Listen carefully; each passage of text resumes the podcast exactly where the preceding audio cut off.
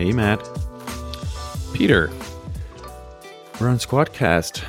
I see a, a map of Austin. Yeah, And I don't. Yep, don't see a map of uh, where you are. Which I, I I know according to this that you are in Denmark. Yes. That's all I've That's- got. Well, I don't want you to know my exact location, Oh, got which would be a risk too.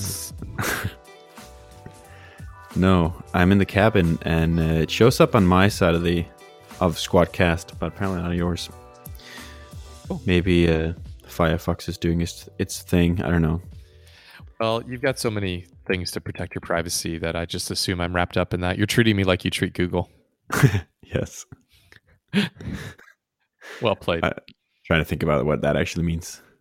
well, just I do ask you a lot of questions. uh, Also, preventing me. I just meant preventing me from knowing anything that would be like s- slightly personal or private. Like Yeah. your location. I keep Yeah. professional distance. exactly. Babies, man. They don't. They don't tell you. They tell you it's going to be hard, but they don't, don't tell you in which way. Like they don't tell you exactly why it's going to be hard uh, because it's hard to explain. I think Mm.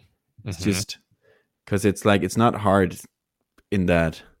And I was like, you. It feels like you've been doing it all the time. Like it. It's kind of natural, Mhm. but it's still really hard.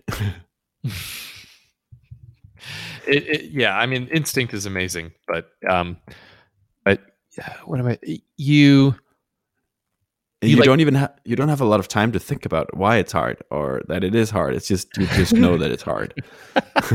and I only have Yeah. one child. Like imagine someone who had like I don't know, like four kids or something like that. dude, yeah, I, I don't know what I would tell that person. No idea. I have no idea. I yeah. Um, get a get a clue. Yeah, yeah, but uh, still found some time to record a podcast. So um, Okay. let's let's get into some manager stuff. Yeah. I can start on a bit of a down note. Oh, good. Uh, let, is that going to be the the tone of this episode? Um, might be. Okay. Right. Why not? Let's be honest. gotta uh, can't have the Cinderella stories Yeah. um all the time, right? Um, That's right. got a massive churn thing going on one day, like actually the day after recorded last time, and I was talking about the traction I was seeing. Mm. Um, you know, it was just a few a few people uh canceled their accounts Mhm. but i'm at i'm at the stage of my company where a few people canceling a- their account ends up being like 20% of my customers Yep. which is like it feels like such a big setback Yeah. yep. It does. Yeah. So- i do Um, appreciate my friend bryce uh, bryce adams um, from Metorik who wrote on Twitter when I, I kind of tweeted this, like, and he was like, "Yeah, but it's also like kind of that at the stage where you can grow twenty percent at one day, like if you're lucky." So Mhm. that's a good Yeah. way to think about it. It is. Yeah. It, it's just tiny numbers everywhere you look. So- Yeah. And these Yeah. people churned for different reasons. Like one was just not a fit from the beginning and had never used the product. And you're like, look at uh, his account. It's like, you know, either he's going to churn soon or I'm, I'll have to just like cancel his account for him. um, another one was someone who used the product once and then didn't use it for a month and isn't replying to emails. So it's like, you just know, don't know. Mm. And uh, the third one was an, someone I actually cared about, um, but it was someone who I'd never spoken to. So they had they'd had a, a good experience and then a bad experience, and then they kind of gave up a little bit on the product. Um, Mm. But then they kind of came back and they wanted to use the rest of the time that they paid for, um, Yeah. and they might uh, sign up for paid account again. So it's like it's not as bad when you dive into it. Um, Yeah. and Yeah, it's, it's just- really yeah. That's tricky. It's it, it's almost like you're. Well, speaking for myself, sometimes I'm afraid to dive into things like that because I, I'm worried about what I'm going to learn. Like, oh yeah, Yeah. product, this product's terrible. I hate this or whatever. And then you you just build up the courage to find out, and then sometimes you're like, oh, oh, okay, you you like it, but like your boss said not until next month, or Yeah. you know, you like, and you know, and then you feel And better. this this feedback can be really valuable, actually. yeah, And people are like saying how you should, you know, spend you know some time talking to these people and care about what they say and stuff like that. And that's that's true, I guess. Mhm. But there is one point I want to make about it, uh, which is kind of like how I. So I spend a few hours just like kind of being in a bad mood because these people uh, left, and then I I looked at um, our plans for the quarter. You know, we were doing well on the stuff that we're actually measuring this quarter, Hmm. and nowhere in our plan does it say that we have to like work on our churn problem or you know minimize churn or whatever like I, I, I understand that churn might be a side effect that something else is wrong or broken but Yeah. it's not it it according to the plan i looked at it wasn't a priority right now to like work on churn. So it's like why get so worked up about it um when it's not a priority? And you know we can if it becomes a big problem like you know that's something we can look at at, at one point and make it a priority but when it's not a priority and it's not something that we're focusing on right now like i actually shouldn't get too worked up about it um, and that helped a bit Yeah, I think I agree with that. It's it's the wrong end of the funnel at this point anyway. It- It's the wrong part of actually let me say that differently. It's the wrong part of the customer journey. Like Yeah. if somebody's leaving, they're leaving, you know, and unless you want to get into tactics for getting somebody to stay once they've decided they're leaving, that that ship has sailed. So you actually need to go much earlier anyway. And and so um you're learning why the product wasn't engaging for whatever reason. I guess. Yeah. Point. Yeah. Yeah, I mean, it is a fair point. Like, if you're growing like a bootstrap business, like it's important to pretty early on make sure that you have good retention, and we we do have pretty good retention. Yeah. Um, but you do need to make sure you have good retention because otherwise, like you know, if you're paying for ads and stuff like that to mm. acquire customers, like you're not very profitable. Right. But sometimes it's just the wrong thing to to focus on. I think, and right now it's like that we're trying to prove something different right now. Like we're trying to prove that people seem to be wanting this product and that we can find enough people with like through different traction channels that want want to sign up for our product and you know churn is just something we'll we'll worry on about later on like it's not it's not helping us prove much of what we're trying to prove right now yeah. Yeah. The reason the reason the churn happens matters a lot more. Yeah. Yeah. Um, something we talked about last time. I kind of I listened to last week's episode and I wanted to talk about a bit more because I think I didn't make it necessarily as clear as I as I wanted to. Um, but we were talking about the goal and the hundred customers. Um, I I don't think I I did a good job of explaining exactly why it's not so much about the hundred customers and Mm-hmm. maybe why like it's easy to f- focus or fixate on that number and that's not really the important part of it um and it made me think about um kind of like the analogy i thought about was like a, a vehicle or a car or something like that Yeah. and kind of like i thought of growth versus velocity and growth is actually acceleration in this case like in in this analogy and it's like if you just it's you know the important part about this goal is about figuring out the like working on the acceleration Mm.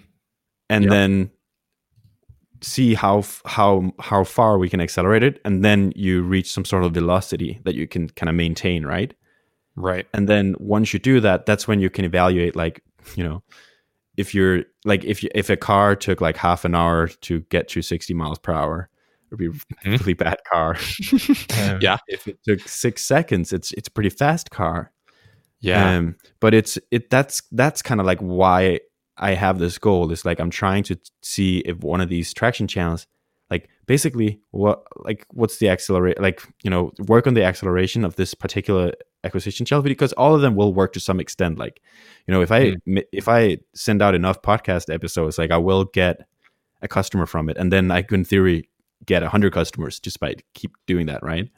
Sure. But that's not the important part. Is like trying to see like how much we can accelerate it or like the growth rate and then trying to like understand what velocity we'll be running at at that certain point does that make sense what i'm trying to say with this analogy I, I think so.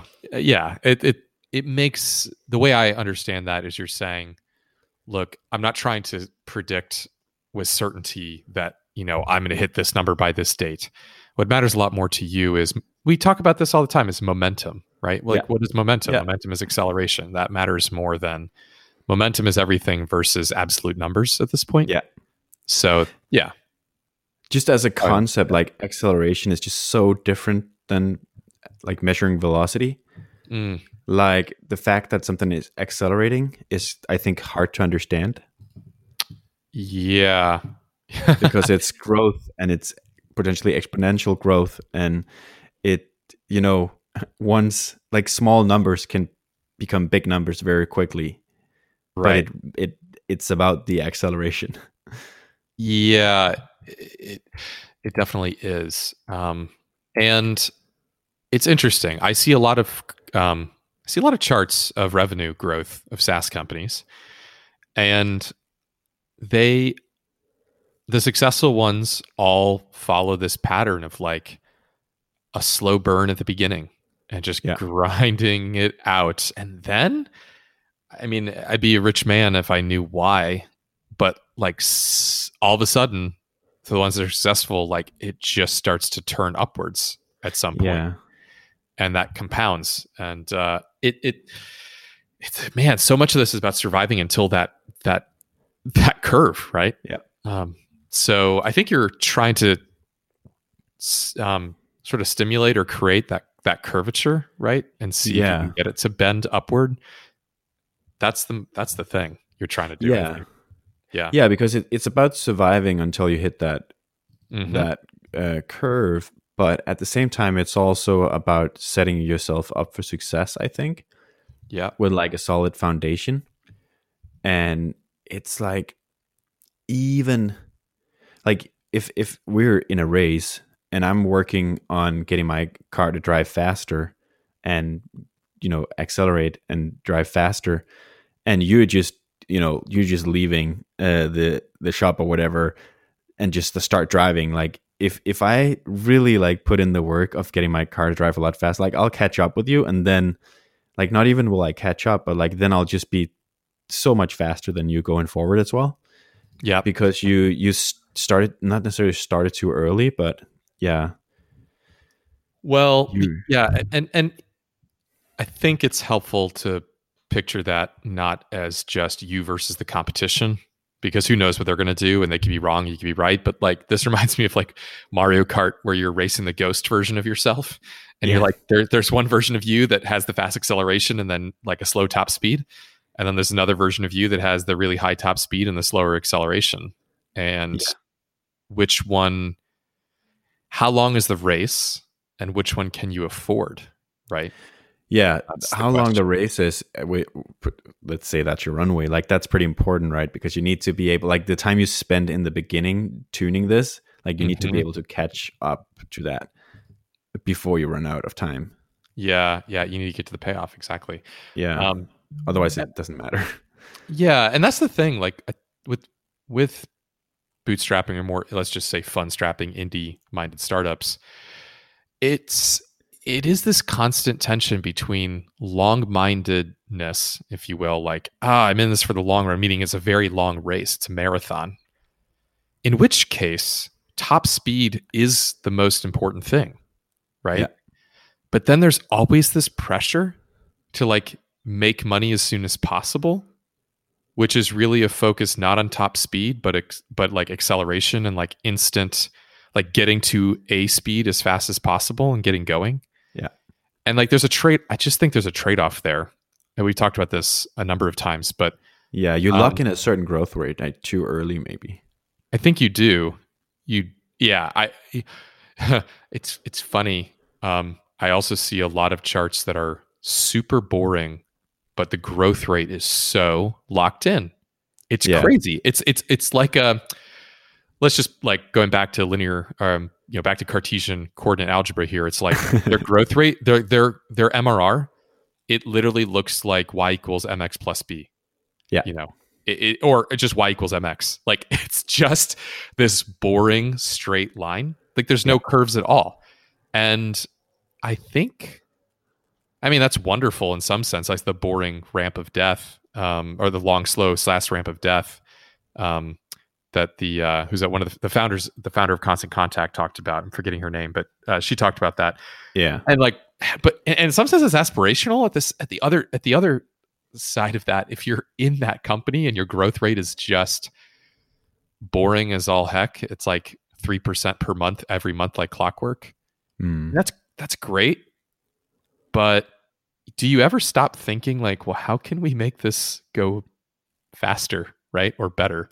Yeah. Um, most of us are going to sit there and like rack our brains about how we can improve it, and I think. I, I don't know. I, I think you get to a certain scale. Let me put it this way: once you have enough headcount, making changes that are going to change that growth rate just becomes so much harder, heavier. Yeah, that's a good point. do. Like, and if you lock in a, a growth rate early on and just kind of have that curve that you just talked about, and you just start to like, even though you're growing slowly, like you are growing, and then you're starting to hire people, and I mm-hmm. mean, you just you really lock yourself in to some extent. Yeah, I think the business model starts to get locked in, and yeah, I think it's It's hard for something that's growing very slowly to all of a sudden grow very quickly. I think. yeah, there's inertia, right? Yeah. Um, it, it- but then some things, yeah, there's there's something to this, and I don't know what the answer is. It's like some things take off, but then others don't, Yeah. and I don't know. I, I know that I'm I'm I think we're all trying for the one that does, but I, yeah, I definitely think that there's there's a way to be deliberate about that, um, versus sort of sliding into it. And Yeah. I don't- know the answer yet, but um, so back to your point, I think it, what you're saying makes sense to me. Yeah. Yeah, I guess like what I what I'm saying is like when I'm testing these traction channel and when I'm testing these traction channels like I'm actually testing a fraction of the business as well or the business model and the acquisition model. Mm, And when I'm doing that I'm actually I'm I'm actually what I'm trying to do is I'm trying to evaluate the traction channel uh, before I know the results, but just by knowing the growth rate or the like I can kind of like evaluate the potential, but I I don't want to I don't want to start investing in a traction channel if it's going to be too slow because then it doesn't really prove that I can make this business work fast enough and that it's a good business because if it's just too slow like maybe the just the opportunity costs of working on this business compared to another business might just be too big. mm. Yeah, So I, I want to know the curve before I double down is basically what I'm trying to say. yeah, that makes sense. Um, Yeah. and uh, you know, I've I've spoken to enough investors that are at the seed stage and Series A stage, and that is a distinction they definitely make of, um, figuring out these channels. Like the seed stage is about testing these and figuring out which ones work and to what extent, and being able to demonstrate that they're working. Mm, which sets you up for the Series A, which is essentially plow money into the ones that are working. yeah. So it's a very, it's. I just think it's good to sort of separate um, the fact that you're you're experimenting, Yeah. acknowledge the fact you're experimenting with these right now, figure out which ones work, and then take stock of that, Yeah. and then and then push forward again. It's not just, hey, however we can get revenue, let's just mix it all together and hustle all day long Yeah. every day, right? Yeah. Like- and I actually noticed this with some of the podcast stuff. Like, seems like you're being a lot more robust in how you approach marketing it and um, planning. What do you it, mean by organizing robust? it. I just, you know, I see tweets about it. I see a schedule of interviews. Um, you know, you like the name, like you're you're giving it your attention. It's not Yes. just like, hey, let me appear on this show and hope that somebody listens to it and and signs up and Yeah, right For yeah. sure. Yeah, it's yeah. very And that- thoughtful. and well, and that thoughtfulness, that deliberateness is what can be additionally invested. Incre- you know, you can invest more into that then. Yeah. Like if it's if it's just happening by happenstance, you can't recreate it, right? But if you're being Yeah. deliberate, then you can go, what did I do? How do I do more of it? Right. Yeah, and the opposite because everything is written down. So I'll I also know like I've decided upfront how I'm going to evaluate it as well. Mm. Um, Yeah. and if it's not performing well, like I I'll be eager to like spend my time on other traction channels testing them. Because the point is not so Right. much about starting a podcast. The the point is to find traction channels and you know judge how good they are. Yeah, yeah, that makes sense. Yeah. Um, and so this is all work. I mean, you're you're headlong into it now, but this is kind of January will be the taking stock time period, or I mean, yeah, well, we'll of do it yeah. on a kind of like rolling basis rolling. Yeah, that's what I was going to say. because Yeah. everything has to be rolling these You're days. learning. All, you're learning all the time. Yeah, well, yeah, of course. You don't want to be, you don't want to be unfashionable. no. Um. So some of the stuff I'll be evaluating on like a on a rolling basis. Um.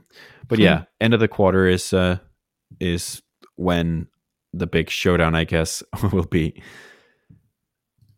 Okay. Yeah. Yeah. So yeah. Hmm. I guess at the end of the quarter, you'll really get, you know, you'll do the report card and then you'll say,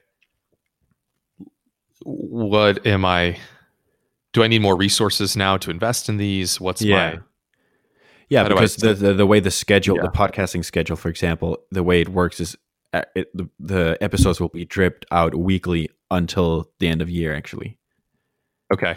So I'm pre-recording everything now, and then I'm just you know scheduling it, uh, everything about it, and the marketing and stuff like that, and then it's kind of like that ship is you know going, and then we'll see um how it does, and then like on at the same time, like I'll be testing other things as well from my traction channel plan.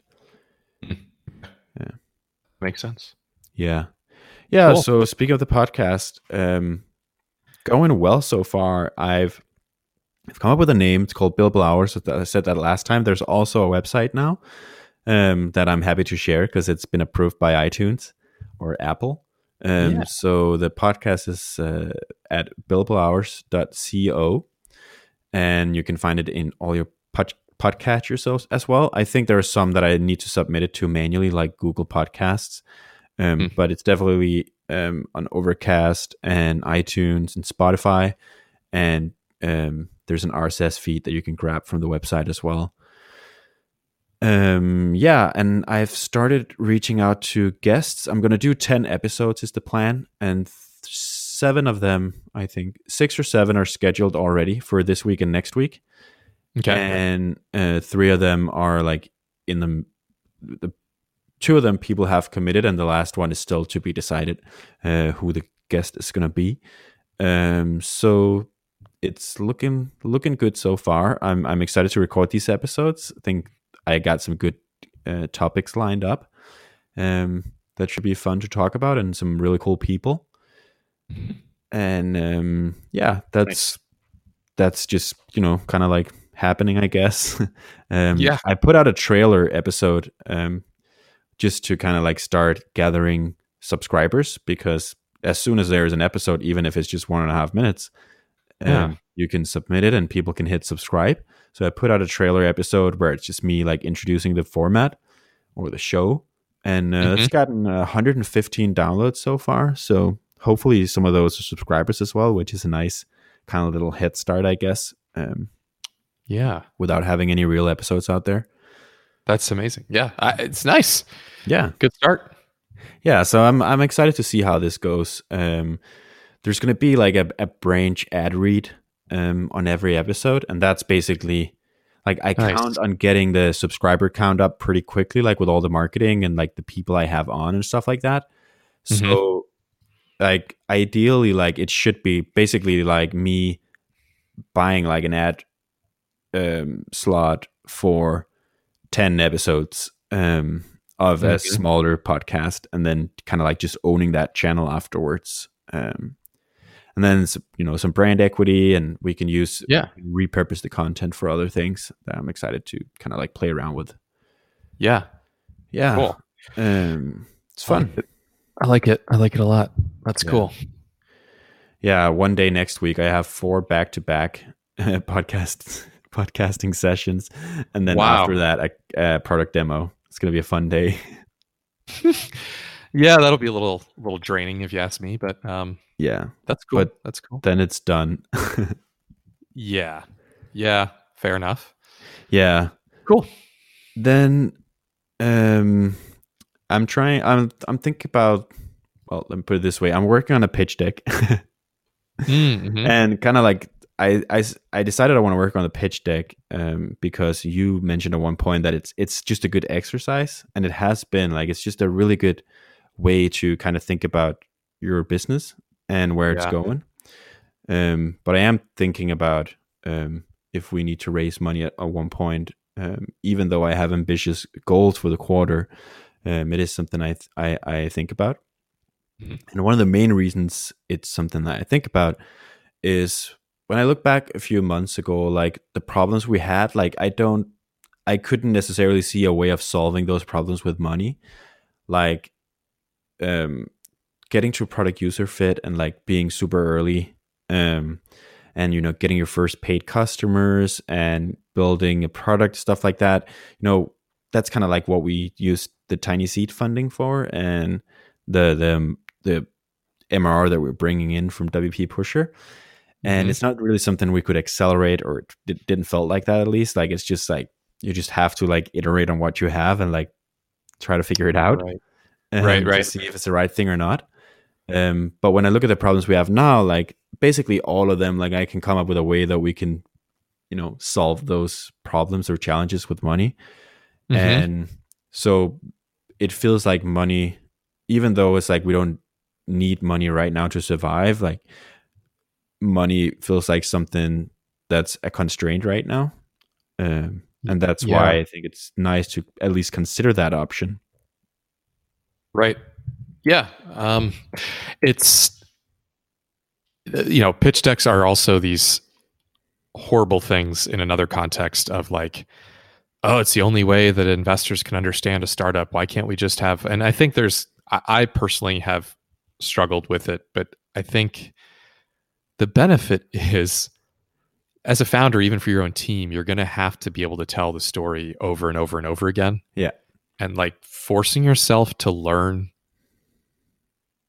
forcing yourself to develop or write the story that you believe in and want to tell. yeah Like that's that's the point. And like a pitch deck is just a sort of econ, you know, it's a it forces an economy on you, right? Yeah. And you can do long form too, but that's good. So where where are you um rough draft mode with that?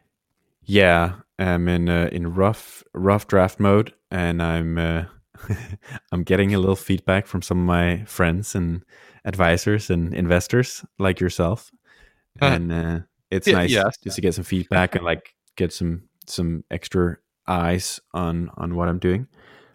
Sure. it's obviously not something you want to spend all your time doing and not working on your business um, but you know i like writing investor updates. I sent out an investor update earlier today. And i also kind of like this pitch deck stuff because it's kind of like a forward looking investor update in a sense and it's well it's it's something you write for future investors i guess and it's just Yeah. uh, it's kind of helpful it's good to remind yourself as well about like some of this stuff um, Yeah, I think about it as as an exercise too of like, what is my business? Like, Yeah. what is this thing? you know? Yeah, what Um, I'm what I'm not spending time on is designing this pitch deck. Like it's literally just yeah, a- yeah. Forget uh, design. On a YC's website. There's a, a template that they use, and it's basically it's a pitch deck. It's kind of funny. it's a pitch for the pitch deck itself. Um, so they're pitching the pitch deck that they're sharing with you about how Right. amazing it is, and then it's annotated as well with comments about like how how it applies to you know an, an actual startup as well in the comments. Um, That's good. so it's, it's super helpful actually. Yeah. Yeah, I think so. It's um yeah, just think of it as the poetic form of your story, you know, how how tight how tight can you make it? And I mean forget investors like if you were invited this is just this thing that you do all the time, you know, you're invited to speak, you're invited to Yeah, share, you know, et cetera, et cetera, et cetera. So it's going to come up again and again. Yeah, It's and cool. It's all like you know the some of the positioning work uh, or positioning exercises uh, I did earlier this year, um, based on obviously awesome. It's like so helpful to have all those kind of like Oh, yeah. phrases or whatever you want to call them that you can throw in there and put it together like that. It's just very Yeah. helpful. Yeah, totally agree. Um, yeah. Well, good. I, I've enjoyed looking at it, so thanks for sharing. That's good. yeah, I guess that's that's manager the manager stuff I got this week. Um, my the, the kind of like feeling I got from you was that uh, you're you have a lot of manager stuff going on, but not necessarily podcast worthy yet. Or how should we think Yeah. about that? Yeah, that's a good point. I think I'm just in I'm in suspense and I think that's like suspense and just the um not certain about what I, basically I'm spending a lot of time trying to figure out what what I'm what's my next big move with this. And that just means that like anything I say is premature. Mm. And but I, I guess I can just say like I want to I believe that this has potential to be just a very, very big thing. Um, or else I wouldn't be working on it. That's Yeah. what interests me. That's what gets that's what motivates me, gets me going. yeah. And, and um, I I'm planning Q4. Yes, I'm looking at resources that I have that I don't have, and I'm also trying to figure out, you know, what do I do with my own? What's the best use of my own time? What's the best use of the money that's left in the bank um, in terms of runway? And yeah, I just don't. I don't have answers exactly yet. You know, I will say that this is a. I mean, this business is not. Uh, it's interesting like I'm working on some distribution channels that could make it like bootstrappable from here on out. Like Yeah. it just it grows on its own organically. It's not impossible for it to do that. But at the same time, like the world doesn't need to wait around necessarily for the product to be better. You know, like the, Yeah. if, if there was a better version of the product tomorrow, it would be better. It's not like it's not like the, the demand isn't there. So in No. some sense, it's it's hard for me to say like, well, if I had it, and and, and I've dipped my toes in the water now with with some front end and back end contract help, and like that really does speed things up. You know, to have somebody who's you know an expert at um, in their own area, like to have a larger team than one, does speed things up, obviously. And so, I I would like to expand the team.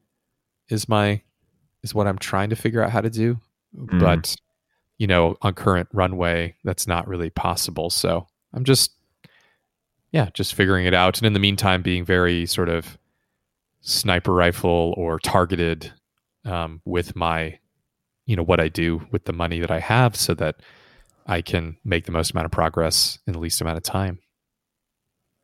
Yeah. That's so uh, yeah, that's, that's the manager. nice. Yeah, yeah. It's just that stage you're at where you're like, okay, it's working. Yeah. But that's the same stage we're at. Like it's but like now, but now what? Yeah. you know it's Yeah, working. yeah. So it's Mhm. like like now you just now it just has to scale somehow and that's when you have to make the a decision about how to scale it. Yeah, and like, what are you gonna what what metric are you gonna focus on? You know, Yeah. you're trying to. Like if it's working working for this handful of users and you know that there are a lot more of these users around, it's like probably work for them as well. Oh yeah, I- I- exactly. That's how I feel. I mean, I was really floored last week where somebody tweeted out. You know, they said what? Um, she said, "I'm ob- I'm obsessed with you Summit." It was in Twitter, so she said, "You Summit." I'm obsessed with Summit, and I'm like, That's good. when you have people tweeting that they're obsessed with your product, like That's you're onto insane. something, right? Yeah, you're onto something. Not solicited, you know. Suddenly it shows up on my Twitter feed, and I mean, I've had DMs with her before because she's reached out to me as like, but she adopted the product organically. I didn't know her before I built this thing, Yeah. and she's just obsessed with it now. And you're like, that's something, you know. Oh. And so More than something that's so important.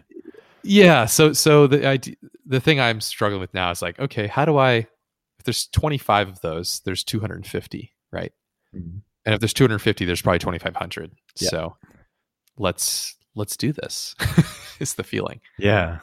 This Yeah. is like I I shared I, I think it was in TinySeed or maybe it was on Twitter. It, may, it might have been on Twitter. I shared basically the first podcast that I, I ever listened to.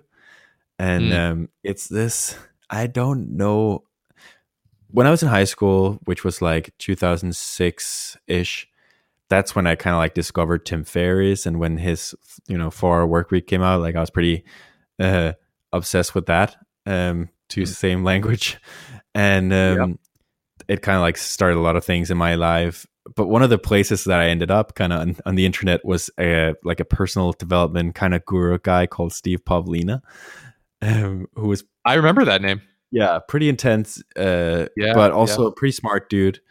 Um, yeah, I, I actually have his book, and it's the title is kind of hilarious to me, and I, I, I think it's it's funny, but it's called Personal Development for Smart People. so it's like, as soon as you buy this book, it's like, yeah, he was one of the OG bloggers though on Blogspot, I think. Yeah, and, he had yep. a very very popular blog at the time.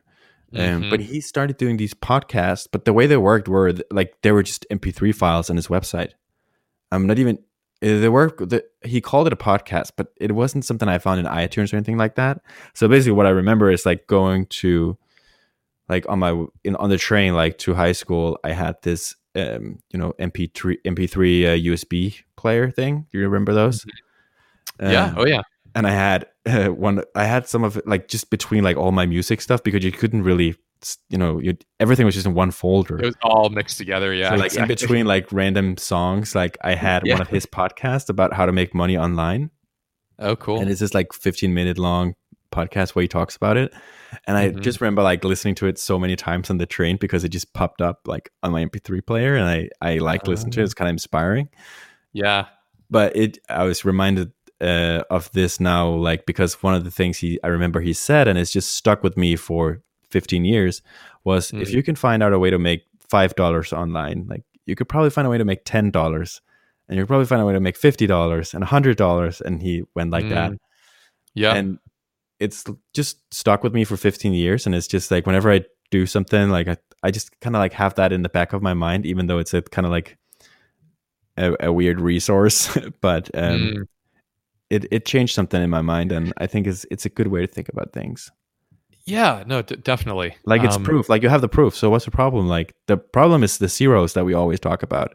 But if you can make five dollars like it's not like you made the only five dollars that there are that's right. That's right. Exactly. Exactly. That's the thing. Like the person. Um, I'm gonna. Uh, I'm gonna look. I can't believe I'm blanking. But anyway, there's there's no there's no reason why uh, she's the only one who uh, Maggie Palmer. So there's there you can't tell me that there aren't other Maggie Palmers out there, and there could be thousands. I'm sure there's thousands actually. Like of course there's thousands. There's you know what makes her so unique well, she's a person, of course, but like in terms of the in terms of the persona, hope she's not listening to this.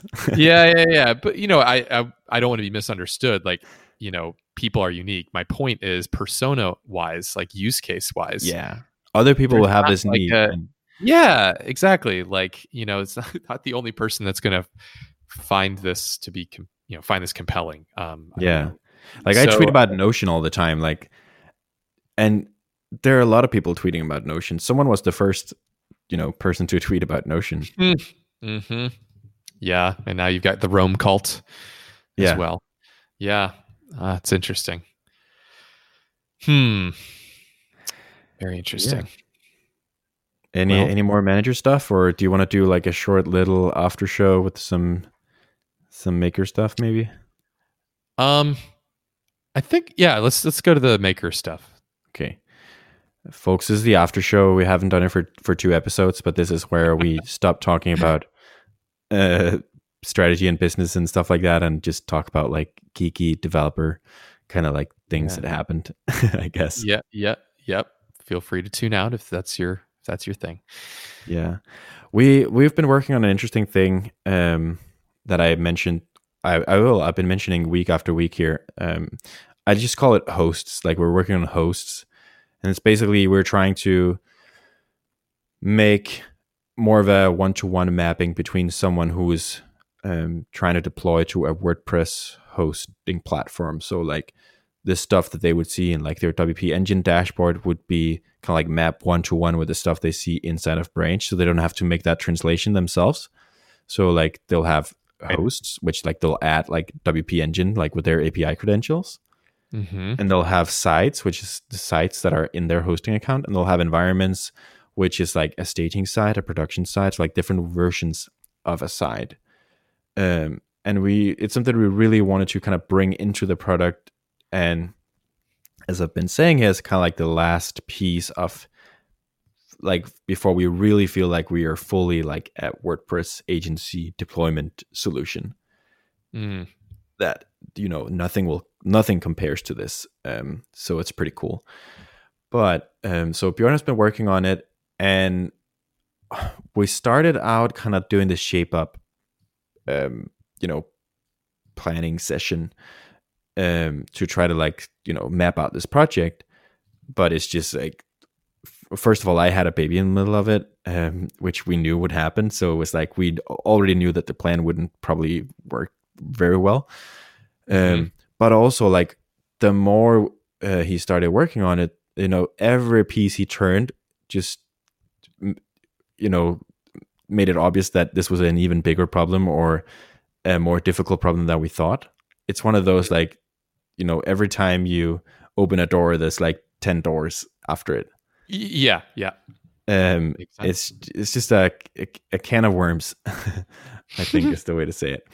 Um, yep. so early on, like I just started saying to Bjorn, like, it. I understand. Like I understand if you need a plan, and then let's try to come up with a plan because it's unfair that like you know we we have this kind of like deal we have a deal that we we work in a certain way with like six weeks uh, cycles and stuff like that or three week cycles um so it's unfair to just let this that let this product uh, project run like for how however many weeks it want to runs for or yeah. want to uh, run so yep.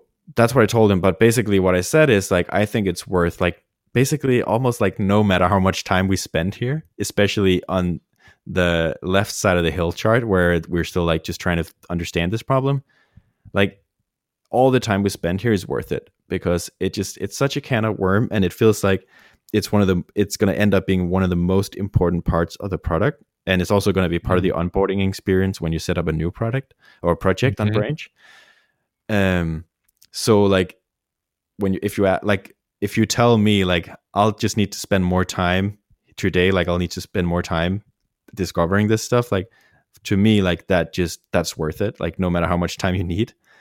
Um, yeah. because it's hard for me to see like anything that's more valuable to work on right now. Um, so it's it's been a little bit interesting because it's like I also know that it sucks as a developer to just have a project that just seems to be running forever. Mm. Um, so we actually ended up splitting it up. So like we start with hosts and we just forget about sites and environments for a bit. Um, mm-hmm. and just try to get hosts out.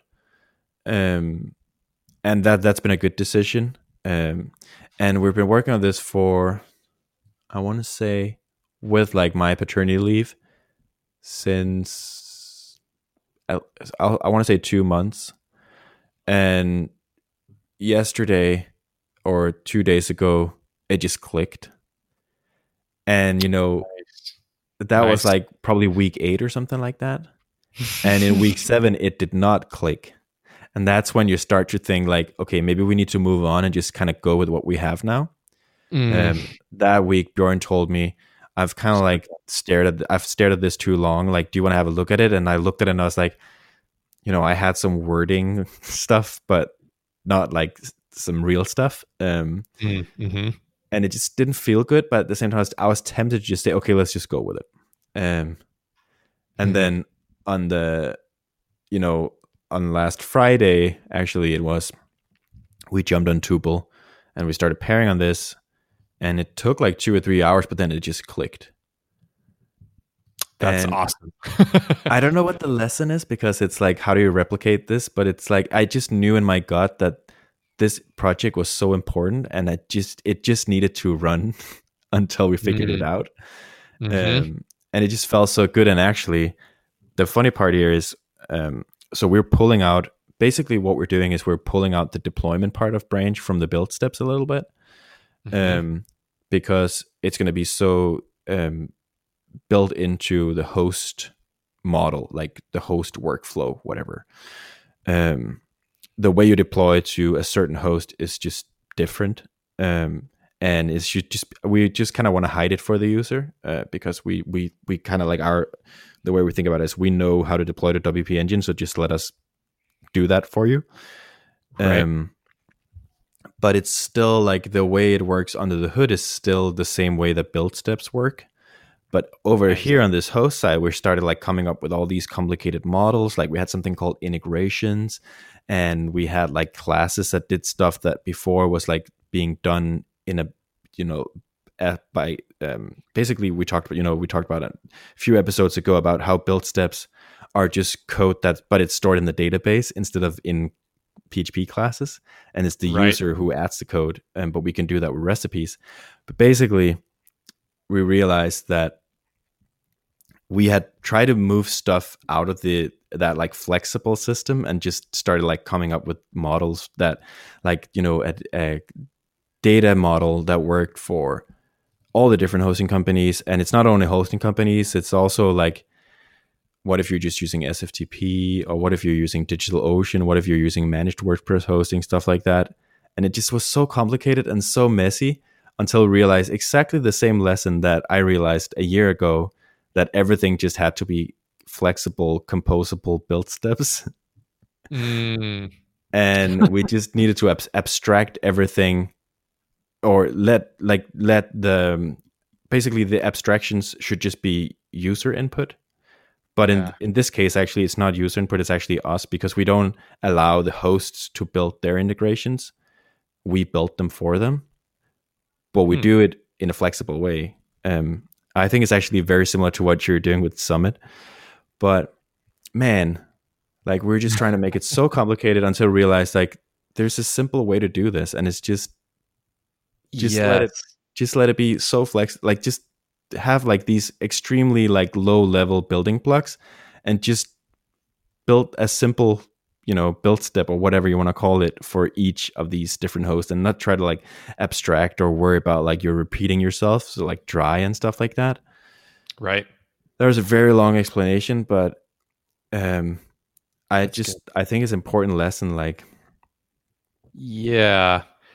Yeah, it's funny. We get in this maze or this hall of mirrors and we think like we're making progress, but actually we lost this we, you know, we lost the trail a while ago and yeah like it's you know, like adding that's the code smell thing too. Like you kind of the more experienced as a developer you are, you start to sense like this is just more complicated and more complicated and yeah, there should be a I mean there, there's that breakthrough basically yeah. where like we started to think like what's what's an integration? What's a Mm. host? And it's like they're all different. So just like come up with a way that you can just you know add code for each of them individually and just let it live on itself like for you know it's in its own place or whatever. And that's Right. the same thing with build steps. Like don't try to like abstract away deployment as a concept. Just like allow people to you know add an rsync command or add a sftp command or use git push or whatever um, in the most flexible way that you can instead of just trying to like come up with all different ways that people might use this. And the Right. result is like you can do everything. Like what we realized is is like we realized like this would work for DigitalOcean as well. Like this would work f- or this would work for so basically what we realized is we can have these steps now for each host so actually like if it's important to WP Engine that we have a step that's not really necessarily anything to do with deployment, but they want to have a step where there's like, um, you know, a description of something on their platform as part of the onboarding, or like maybe we show a screencast or something like that. If you Mhm. picture like how to when you're connecting to WP Engine in Branch, like the onboarding step, like we can just add whatever thing they want to do in there, and we can just add whatever HTML, whatever we want to do. Like it's just so flexible. Hmm. So basically, the way it works now is each step is like has a backend component, which would be like, um, you know, sending an, an API request to WP Engine and loading a list of all your sites, and then a front end component, which is just a view component, and that's just basically it for each step. And you can just we as branch developers can program these in any way we want. So a step could also just be like showing something or whatever. Like even Yeah. we realized like we wanted like a success screen in the end to like um just say like you're now connected like this is this is next step or the next thing you should go and do Mhm. that's just a step as well. Like everything is just a step and it just we removed so much code and everything just clicked and now is like imp- so bjorn is implementing it now for all the different hosts and that was the, the success criteria from the beginning. Was like every time we we thought we had a solution i was like try to implement this for digital ocean or try to implement this for like a general purpose rsync and see how it feels and it never felt good until now. Like now it's like like it just it makes sense how to implement each of them because Yep. it's flexible enough we're not trying to like fit them into the same box That's that's that's great. I mean, that's man, uh, simplicity, power, fewer bugs, fewer lines of code. yeah um, yeah, it's the it's the right data. It's, it's like the um, my favorite line, Robert Pike. You know, data structures, not algorithms, are central to programming. Yeah. And with the right with the right data structures, programming is easy. yeah Um, it's Yeah. figuring those out. like the first step was like before we can even start to do like API requests and stuff like that. For for WP Engine, we need a use an API username and password, and for Pantheon, we need a token. So it's already different, and we're starting to have these like flows for like how to determine if we if it's a token based flow or a username password based flow, or if they don't even have the API step because they they don't have an API. So it's like some of them are integrated or some of them are not int- like we just had all these like we try to come up with this terminology to like you know f- yeah just come up with a data model Mm. that worked and Yeah, yeah, it's so good now like i'm so excited about it. I know it's a little bit hard to explain like code concepts on a podcast. It's like there's not a lot of visual cues but um yeah. No, no, that that that makes perfect sense. Um, what you're creating is a lot more of a you know language in and of itself, and it's a lot more powerful then because you're building on you know you're building on abstractions that can be reused. And anytime you're starting to put a ton of if else's in there, you know it's um it's going to limit you down the road. Yeah, like I'm realizing every every time something gets really complicated in Branch, and we tr- like when we find the right solution, the right solution is always like splitting things into like pipelines or something like that. Yeah, yeah. Things things tend to collapse on themselves when you get it right. Yeah, you know? yeah, that's so well, true. congra- congrats, man. yeah, that's uh, that's what we've been making. nice. Ah, I'm really excited to release this stuff. I think it's gonna be really good. that's great. Yeah, Cool, man. You uh, you got anything, or you want to call a show? Um, we are working on. I'll, I'll mention a couple things. We're working on uh, collaboration this month. Okay. Um, so adding um, async commenting uh, was the first thing. Adding presence so you can see who else from your account is, you know, actively in the product right now, yeah. uh, where they are, and um, basically changing the experience to be, well, upgrading the experience to be a lot more like uh, Google Doc or G Suite, where you can, or Notion or any of these modern productivity tools. So there's Yeah. going to be a serious collaborative element to this soon. Sounds uh, ambitious potentially. Yeah, not. I mean, it, it- So we already use Pusher. We already, Okay. you know, have a bunch of tech in there. So uh, Yeah. we already have the async commenting done, and we already have the presence channel, you know, there. So we nice. I actually think, yeah, self-service invitations is going to be the next thing, so that you can invite other members of your team because team members are free, so you can have as many as you want. And then there's just kind of an endless roadmap then of how many changes of how much editing and changes do you push to everybody else that's on the account at the same time you know do you push every key do you push all the keystrokes do you only push the updates and saves um, i wanted to feel like a collaboration that's happening live as much as possible um, yeah. because i mean g sheets has that so i think that's kind is of it gonna bar. s like is it gonna say Peter is editing this event right now as well or something like that? Yeah, I mean, I, the vision I have is you know highlighting highlighting the field you're in with uh, the color of your you know, avatar at the top Oh, right. okay. and People Wow. can see.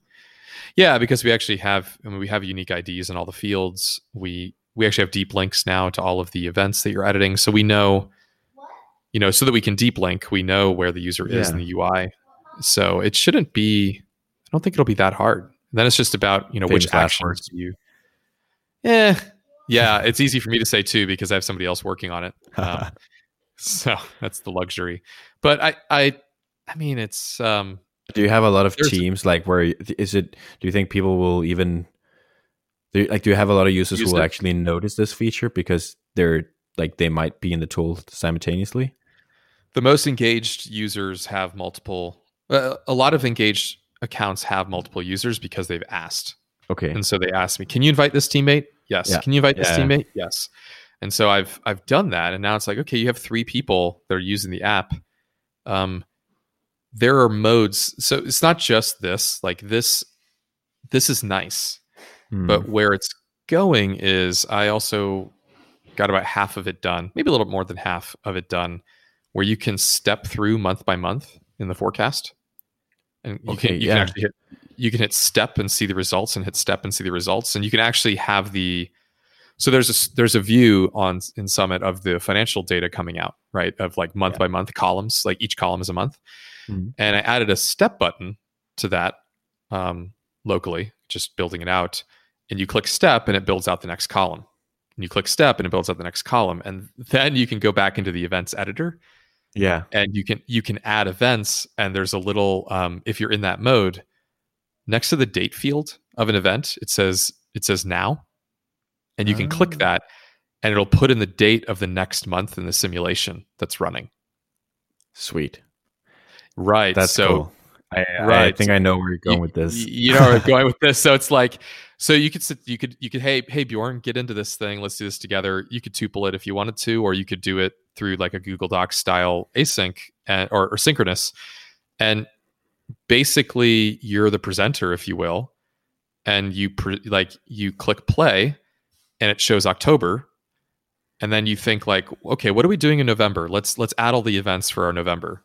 You built, you add them, then you click step it you know it, it, it ingests those and so teams will be able to build their financial plans one month at a time in a collaborative way just by talking about what's happening each month Yeah, I, I feel like you you gave this away when you now when you explained it and you said play instead of build. I don't know if Yeah, that was yeah, on yeah. purpose or not. Yeah kind, kind kind of. It's it's a fine line between like you know is it a debugging tool where you're stepping through or is it a you know are you building? I think it is play um and once you start to slow sorry once you start to step through the future you can also think about things like product road mapping Yeah, and say we're going to release oh, oh yeah january is when we're releasing such and such a feature let's add in you know an additional product you know add-on sale at that point and like you can start to fuse like the product roadmap's impacts with your financial plan because you're going through a roadmap if you will Yeah. like in your finances and i talked to a person today who did um, financial planning and modeling for some pretty big SaaS companies. And this is something that they actually did in their practice is they worked with product teams to um, essentially hypothesize or, or at least assert what the business impact is of Yeah. the features that they're going to release at certain timeframes. And like Intercom has their, um, he calls it RICE, like relevance impact framework of like, but it- you know it'd be really awesome if you also went the extra level of saying like oh the impact is on retention. The impact is on this. And then you go through that step mode and summit and you start to you start to turn the knobs and dials of your business model in yeah, in line with the road. So you could actually have the roadmap right in front of you all the different feature ideas and stuff and then make changes to your financial model that that are in sync with it right? Um, i think uh, there's a make big a- have an integration with some of those. Like what? There was one we used at my previous job. Mm. I don't remember what it's called, but it's like basically a product roadmap tool. So like you could just say like you could show like features as they're being released and ask people for their impact. But it's very Right, much right. like a choose your own adventure kind of thing. Well, I mean, this is so. I, I- you know, we've been thinking a lot about workflows and adoption and all these things, and like people are like, "Oh, I don't really forecast a lot. I don't really forecast a lot." It's like, "Oh, really? Okay." Like, do you plan your product roadmap? Well, yeah. Okay. Do you like predict what the you know benefits of those features are going to be? Yeah. Oh, so you, you actually are forecasting like all the time. Yeah. Oh, yeah. it's just that they haven't actually tied their product work back to their business. Yeah, yeah. So they're not thinking of it as a financial forecast. They're thinking of it as a, oh, it's the product stuff we want to work on because it's high value. Like, what do you mean high value? Right? You mean it's going to impact your business. Yeah. Oh, so I'm thinking a very interesting hook in this whole thing could be, like you said, road mapping is a simulation scenario. It's a scenario planning exercise. Yeah. So if you can, if you can attach, if you can say, hey, this feature is going to boost our conversion rate. This feature is going to boost our ARPU. This feature is going to do this. I've, I've mentioned this in previous episodes. It's just becoming more real now because I have this feature where you can step through the model. I think this is very what I'm doing is I'm taking what is otherwise a a CFO or a finance lead or somebody going into a room and then coming out with a plan. I'm turning that into I'm kind of like taking it and turning it inside out and making it into a you know a community a, a community exercise where people Yeah. can sit around a table and say oh yeah um isn't are we going to have that conference that month that's marketing you know aren't we Yeah. going to release that feature that month what's the impact of that feature and like let's actually walk through our future together right with all the pieces fused you know Mm. um, so I think that could be a very different. And, and, you know, I'll wrap up by saying this: this kind of like click or this kind of like aha, maybe like this is the killer initial use case, is kind of the reason why I'm still. It's it's it's that positioning, right? Like Mhm. positioning is, I, I think. If I position this as like a different tool that a CFO or a finance person can take into a conference room and come out with a better forecast, that's one thing if I position this as a tool where your team can sit around and everybody, even the people that aren't, you know, quants or finance people or, or Excel geeks, can add value to a financial model, very different, right? Yeah. So that Yeah, for so- sure. Like, yeah. Yeah, and that might be it, but I'm, you know, I'm not sure. But I, I'm. That's why I'm doubling down on the um on the collaboration. Is Do you remember when Slack came out and everything had to like have a gamification aspect to it to be any to be interesting? Mm, kind of. I mean, yeah. I mean, that's the that was the theme, right? Is the the prizes and the the awards and all Yeah. that stuff. Yeah, yeah, yeah. No, this is Yeah. very cool. I think like what you just said makes total sense, and like it makes sense that you still need to also like appeal to the power users because you know someone has to set this up or like come up with the you know the templates and stuff like that, um, or just Yeah. even like oversee the process or something like that. But like it's so- nice that you make it as accessible to potentially a much broader audience. So imagine a product manager that cares about. Of course they do, but like imagine a product manager that wants to own or, or really understand or apply the business impacts of the product features that they're prioritizing. Mm-hmm. like a product manager is not necessarily a they're not a CFO or finance person in that sense. But if you give them a tool that fits into product management that can feed into a financial model, which is deep and powerful enough for finance to use, but they can interface with, like now you're now you're getting somewhere. Like product management is an exercise that's happening all the time. You know, Yes. and the you know a road mapping tool this effectively sits alongside road mapping potentially Yeah, Yeah, it makes So, sense. Yeah and those could be six months six week or six year roadmaps you know so yeah anyway Nice. that's that's the maker stuff um more to come Sweet. alrighty sir Alrighty. I Good guess pod, I'll talk chat. to you i hope next week yeah on air at least. next week alrighty sir Take care. take care Bye. bye